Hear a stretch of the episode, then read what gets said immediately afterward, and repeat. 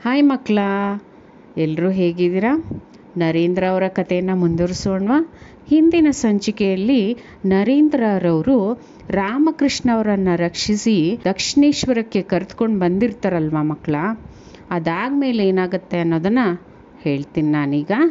ರಾಮಕೃಷ್ಣ ಪರಮಹಂಸವರನ್ನು ಕಾಪಾಡುವಾಗ ಅವರ ದೇಹ ಸ್ಪರ್ಶ ನರೇಂದ್ರ ಅವ್ರಿಗೆ ಆಗುತ್ತೆ. ಆ ದೇಹ ಸ್ಪರ್ಶ ನರೇಂದ್ರರ ದೇಹಕ್ಕೆ ಕೆಲವು ಆಶ್ಚರ್ಯಕರ ಶಕ್ತಿಯನ್ನು ಅರಿಸುತ್ತೆ.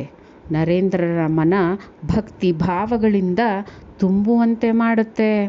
ನರೇಂದ್ರರಿಗೆ ತಮ್ಮಲ್ಲಿ ದೇವರ ಮೇಲೆ ಭಾವ ಪರವಶವಾಗುವಂತಹ ದಟ್ಟ ನಂಬಿಕೆ ಉಂಟಾಗ್ತಾ ಇದೆ ಅನಿಸೋಕೆ ಶುರುವಾಗುತ್ತೆ. ಇಲ್ಲಿವರೆಗೂ ಕಾಳಿ ಮೂರ್ತಿ ಮುಂದೆ ನರ್ತಿಸುತ್ತಾ ಭಿಕ್ಷೆ ಬೇಡುತ್ತಿದ್ದ ರಾಮಕೃಷ್ಣವರನ್ನು ನೋಡಿದಾಗಲೆಲ್ಲ ನರೇಂದ್ರರವರಿಗೆ ಅವರೊಬ್ಬ ಉನ್ಮಾದದ ವ್ಯಕ್ತಿ ಇರ್ಬೋದೇ ಎಂಬ ಸಂದೇಹ ಉಂಟಾಗ್ತಿತ್ತಲ್ವಾ? ಹಾಗೇ ಅವ್ರ ಮೇಲೆ ತಾತ್ಸಾರ ಕೂಡ ಇತ್ತು. ಆದರೆ ಈಗ ಅವ್ರ ಮೇಲೆ ಅಪಾರವಾದ ಗೌರವ ಉಂಟಾಗೋಕ್ಕೆ ಶುರುವಾಗುತ್ತೆ. ಆ ತಕ್ಷಣದಲ್ಲಿ ರಾಮಕೃಷ್ಣ ಅವ್ರು ಹೇಳ್ತಾರೆ, ನನ್ನ ಮಾತು ಕೇಳಲು ನಿನಗೆ ಆಸಕ್ತಿ ಇಲ್ಲ ಅಲ್ವಾ?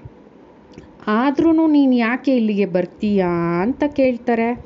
ಆಗ ನರೇಂದ್ರ ಅವರು ನಿಟ್ಟುಸಿರು ಬಿಟ್ಟು ಉತ್ತರವನ್ನು ನೀಡ್ತಾರೆ. ಏನಂತ ಉತ್ತರ ಕೊಡ್ತಾರೆ ಗೊತ್ತಾ ಮಕ್ಕಳ? ನಾನು ನಿಮ್ಮ ಸಹವಾಸವನ್ನು ಇಷ್ಟಪಡುತ್ತೇನೆ ಅಂತ ಹೇಳ್ತಾರೆ. ಆ ಕೂಡಲೇ ರಾಮಕೃಷ್ಣ ಅವರು ತಮ್ಮ ಬಲಪಾದವನ್ನು ನರೇಂದ್ರರ ಬಲ ಭುಜದ ಮೇಲೆ ಇಡ್ತಾರೆ. ಆಗ ನರೇಂದ್ರ ಅವರಿಗೆ ತಮ್ಮ ಇಡೀ ದೇಹ ದೈವಿಕ ಎಚ್ಚರದಿಂದ ತುಂಬಿ ಹೋದಂಥ ಅನುಭವ ಉಂಟಾಗತ್ತೆ. ಇಲ್ಲಿಗೆ ಈ ಕಥೆಯನ್ನು ನಿಲ್ಲಿಸಿ ಮುಂದಿನ ಸಂಚಿಕೆಯಲ್ಲಿ ಮುಂದುವರಿಸೋಣವಾ?